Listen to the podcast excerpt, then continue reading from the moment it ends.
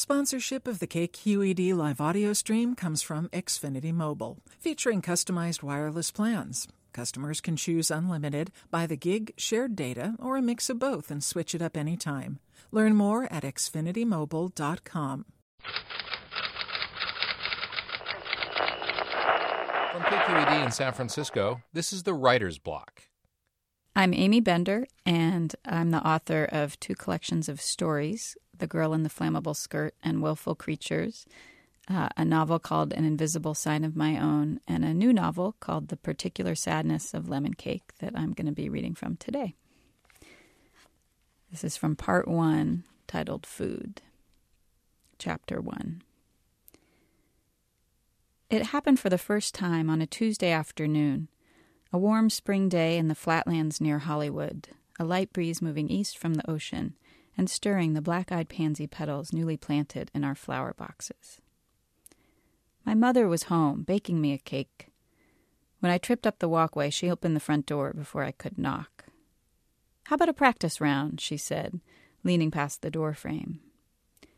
She pulled me in for a hello hug, pressing me close to my favorite of her aprons, the worn cotton one trimmed in sketches of twinned red cherries. On the kitchen counter, she had set out the ingredients flour bag, sugar box, two brown eggs nestled in the grooves between tiles, a yellow block of butter blurring at the edges, a shallow glass bowl of lemon peel. I toured the row. This was the week of my ninth birthday, and it had been a long day at school of cursive lessons which I hated, and playground yelling about point scoring, and the sunlit kitchen and my warm eyed mother were welcome arms open. I dipped a finger into the wax baggie of brown sugar crystals, murmured, Yes, please, yes. She said there was about an hour to go, so I pulled out my spelling booklet. Can I help? I asked, spreading out pencils and papers on the vinyl placemats. Nah, said Mom, whisking the flour and baking soda together. My birthday is in March, and that year it fell during an especially bright spring week, vivid and clear in the narrow residential streets where we lived just a handful of blocks south of Sunset. The night blooming jasmine that crawled up our neighbor's front gate released its heady scent at dusk, and to the north the hills rolled charmingly over the horizon, houses tucked into the brown. Soon daylight savings time would arrive, and even at nearly nine I associated my birthday with the first hint of summer with the feeling in classrooms of open windows and lighter clothing, and in a few months, no more homework. My hair got lighter in spring, from light brown to nearly blonde, almost like my mother's ponytail tassel. In the neighborhood gardens, the agapanthus plants started to push out their long green robot stems to open up to soft purples and blues. Mom was stirring eggs. She was sifting flour. She had one bowl of chocolate icing set aside, another with rainbow sprinkles. A cake challenge like this was an unusual afternoon activity. My mother didn't bake all that often, but what she enjoyed most was anything tactile, and this cake was just one in a long line of recent varied hands on experiments. In the last six months, she'd coaxed a strawberry plant into a vine, stitched doilies from vintage lace, and in a burst of motivation installed an oak side door in my brother's bedroom with the help of a hired contractor. She had been working as an office administrator, but she didn't like copy machines or work shoes or computers. And when my father paid off the last of his law school debt, she asked him if she could take some time off and learn to do more with her hands. My hands, she told him in the hallway, leaning her hips against his. My hands have had no lessons in anything. Anything? he'd asked, holding tight to those hands. She laughed low. Anything practical, she said. They were right in the way in the middle of the hall as I was leaping from room to room with a plastic leopard. Excuse me, I said. He breathed in her hair, the sweet smelling thickness of it. My father usually agreed with her requests because stamped in his two footed stance and jaw was the word provider. And he loved her the way a birdwatcher's heart leaps when he hears the call of the roseate spoonbill, a fluffy pink wader, calling its lilting cuckoo from the mangroves. Check, says the bird watcher. Sure, said my father, tapping a handful of mail against her back. Rah, said the leopard, heading back to its lair. At the kitchen table, I flipped through my workbook, basking in the clicking sounds of a warming oven. If I felt a hint of anything unsettling, it was like the sun going swiftly behind a cloud only to shine straight seconds later. I knew vaguely that my parents had had an argument the night before, but parents had arguments all the time, at home and on TV. Plus, I was still busily going over the bad point scoring from lunch, called by Eddie Oakley with the freckles, who never called fairly. I read through my spelling booklet knack, nick, knot, cartwheel, wheelbarrow, wheelie. At the counter, Mom poured thick yellow batter into a greased cake pan and smoothed the top with the flat end of a pink plastic spatula. She checked the oven temperature, brushed a sweaty strand of hair off her forehead with the knob of her wrist. Here we go, she said, slipping the cake pan into the oven. When I looked up, she was rubbing her eyelids with the pads of her fingertips. She blew me a kiss and said she was going to go lie down for a little bit. Okay, I nodded. Two birds bickered outside. In my booklet, I picked the person doing a cartwheel and colored her shoes with red laces, her face a light orange. I made a vow to bounce the ball harder on the playground and to bounce it right into Eddie Oakley's corner. I added some apples to the wheelbarrow freehand.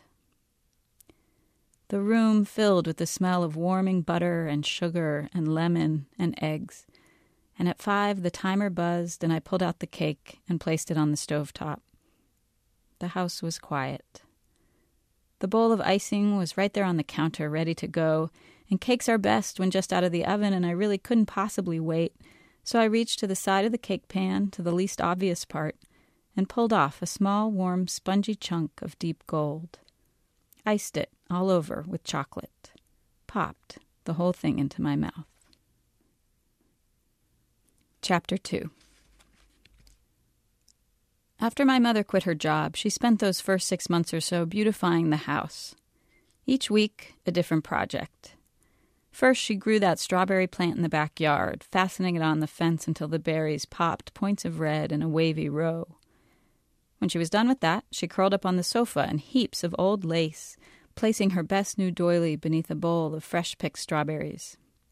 Then she whipped the cream to put on top of the strawberries picked from the vine and put it all in the ceramic bowl she'd made in college that rested on top of the doily.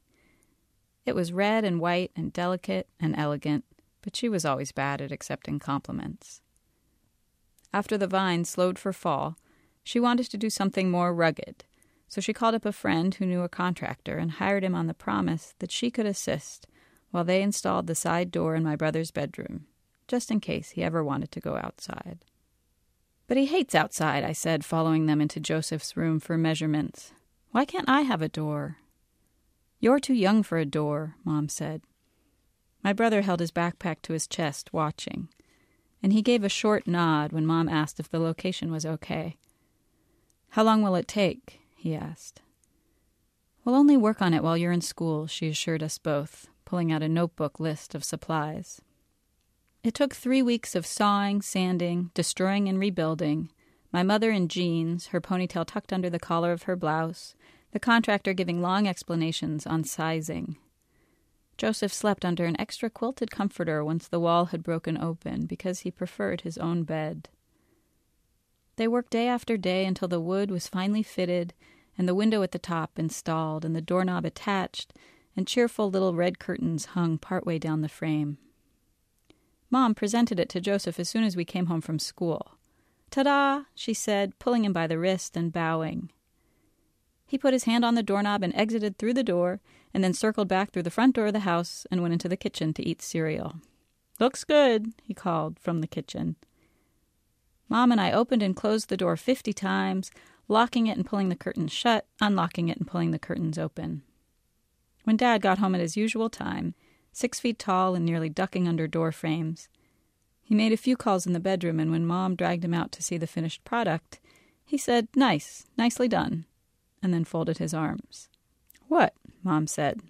Nothing. It has a key lock, I said, pointing. Just funny, said Dad, wrinkling his nose.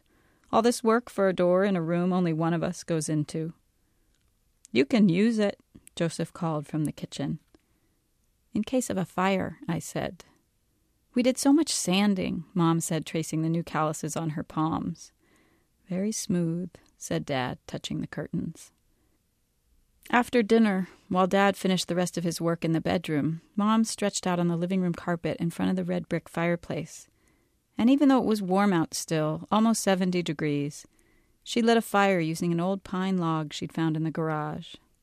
Come sit, Rose, she called to me, and we nestled up together and stared as the flickering flames licked the log into ash.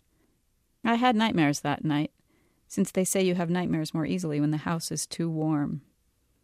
I dreamed we were plunging down frozen rivers. My birthday cake was her latest project, because it was not from a mix, but instead built from scratch. The flour, the baking soda, lemon flavored because it ate, that had been my request. I had developed a strong love for sour. We'd looked through several cookbooks together to find just the right one, and the smell in the kitchen was overpoweringly pleasant. To be clear, the bite I ate was delicious. Warm, citrus baked batter lightness enfolded by cool, deep, dark, swirled sugar. But the day was darkening outside, and as I finished that first bite, as that first impression faded, I felt a subtle shift inside, an unexpected reaction. As if a sensor so far buried deep inside me raised its scope to scan around, alerting my mouth to something new. Because the goodness of the ingredients, the fine chocolate, the freshest lemons, seemed like a cover over something larger and darker, and the taste of what was underneath was beginning to push up from the bite. I could absolutely taste the chocolate, but in drifts and traces, in an unfurling or an opening. It seemed that my mouth was also filling with the taste of smallness, the sensation of shrinking, of upset, tasting a distance I somehow knew was connected to my mother, tasting a crowded sense of her thinking, a spiral, like I could almost even taste the grit in her jaw that had created the headache that meant she had to take as many aspirins as were necessary, a white dotted line of them in a row on the nightstand, like an ellipsis to her comment, I'm just going to lie down. None of it was a bad taste so much, but there was a kind of lack of wholeness to the flavors that made it taste hollow, like the lemon and chocolate were just surrounding a hollowness. My mother's able hands had made the cake, and her mind had known how to balance the ingredients, but she was not there in it. It so scared me that I took a knife from a drawer and cut out a big slice, ruining the circle, because I had to check again right that second, and I put it on a pink flowered plate and grabbed a napkin from the napkin drawer. My heart was beating fast. Eddie Oakley shrank to a pinpoint. I was hoping I'd imagined it. Maybe it was a bad lemon or old sugar, although I knew even as I thought it that what I tasted had nothing to do with ingredients and I flipped on the light and took the plate in the other room to my favorite chair, the one with the orange stripe pattern. And with each bite, I thought, mmm, so good, the best ever, yum. But in each bite, absence, hunger, spiraling, hollows. This cake that my mother had made just for me, her daughter, whom she loved so much I could see her clench her fists from overflow sometimes when I came home from school and when she would hug me, hello, I could feel how inadequate the hug was for how much she wanted to give. I ate the whole piece, desperate to prove myself wrong. When Mom got up after six, she wandered into the kitchen and saw the slice taken out of the cake and found me slumped at the foot of the orange striped chair. She knelt down and smoothed the hot hair off my forehead. Rosie, she said, sweets, you all right? I blinked open eyes, with eyelids heavier now, like tiny lead weights had been strung, fishing line style, onto each lash. I ate a slice of cake, I said. She smiled at me. I could still see the headache in her, pulsing in her left eyebrow, but the smile was real. That's okay, she said, rubbing the underside of her eye bone. How'd it turn out? Fine, I said, but my voice wavered. She went and got herself a piece and sat down with me on the floor, crossing her legs. Sheet lines pressed into her cheek from the nap. Hmm, she said, taking a small bite. Do you think it's too sweet? I could feel the mountain swelling in my throat, an ache spreading into the lining of my neck. What is it, baby? she asked. I don't know. Joe home from school yet? Not yet. What's wrong? Are you crying? Did something happen at school? Did you and Dad have a fight? I asked. Not really, she said, wiping her mouth with my napkin. Just a discussion. You don't have to worry about that. Are you okay? I said. Me? You? I said, sitting up more. She shrugged. Sure, she said. I just needed a nap. Why? I shook my head clear. I thought. She raised her eyebrows, encouraging. It tastes empty, I said. The cake? She laughed a little, startled. Is it that bad? Did I miss an ingredient? No, I said, not like that. Like you were away? You feel okay? I kept shaking my head. The words, stupid words, which made no sense. I'm here, she said brightly. I feel fine. More? She held out a forkful, all sunshine and cocoa, but I could not possibly eat it. I swallowed, and with effort the spit slid around the mountain in my throat. I guess I shouldn't spoil my dinner, I said. Only then, and only for a second, did she look at me oddly. Funny kid, she said. She patted her fingers on the napkin and stood. Well, then, should we get started? Dinner? I said. Chicken, she said, checking her watch. It's late. I followed her into the kitchen. Joseph showed up about ten minutes later. The thud of his backpack on the floor like an anvil had dropped from the ceiling. He was flushed from the walk home, gray eyes clear, dark hair dampened with sweat. And the red in his cheeks and brightness in his eyes made it seem like he would want to tell us all about his day, with high flying anecdotes and jokes and ribbings. Instead, he washed his hands at the kitchen sink, silent. He seemed to gather air around him in a cloak. Mom hugged him like he'd been gone for a year, and he patted her shoulder like she was a puppy. And together the three of us chopped and cleaned while she made breaded chicken breast with green beans and rice. Joseph sprayed diluted bleach on the cutting board in the sink. Oil crackled in the fry pan. I tried to push my mind back to thinking about school, but the anxiety kicked in for me about halfway through the preparation. As I watched my mother roll raw chicken in breadcrumbs, I thought, what if I tasted in the chicken too? the rice. At 6:45, my father's car drove up and parked. He pushed the door open, jovial, bellowing, "I'm home," as he usually did. He said it to the hallway. By the end of the day, his hair, black and thick, was matted and rumpled, having taken the hit for all the work worry in his hands. He paused at the kitchen door, but we were all too busy to run to greet him. Look at the team go, he said. Hi, Dad, I said, waving a knife back. He always seemed a little like a guest to me. Welcome home, I said. Glad to be home, he said. Mom glanced up from her fry pan and nodded. He looked like he might want to come in and kiss her, but wasn't sure if it would work. So instead, he lined up his briefcase against the closet wall, vanished down the hall to change, and joined us just as we sat down with the food surrounding steaming in bowls and platters. Joseph began serving himself, and as slowly as I could, I put everything on my plate in even spoonfuls half a chicken breast, seven green beans, two helpings of rice. It was dark outside by now. Street lamps buzzed on with their vague blue fluorescence. The dinner taste was a little better than the cakes, but just barely. I sank down in my chair. I pulled at my mouth. What is it? Mom asked. I don't know, I said, holding onto her sleeve. The chicken tastes weird, I said. Mom chewed thoughtfully. The breadcrumbs, she said. Is there too much rosemary? Oh, it's fine, said Joseph, who ate with his eyes on the dish so no one could get eye contact and actually talk to him.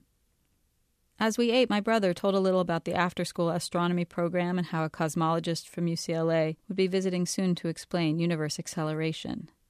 Right this minute, said Joseph. It's just getting faster and faster. He indicated with his fork, and a fleck of rice flew across the table. Dad told a story about his secretary's dog. Mom pulled her chicken into threads. When we were done, she brought the iced, finished, half sliced cake out on a yellow china plate and made a little flourish with her hands.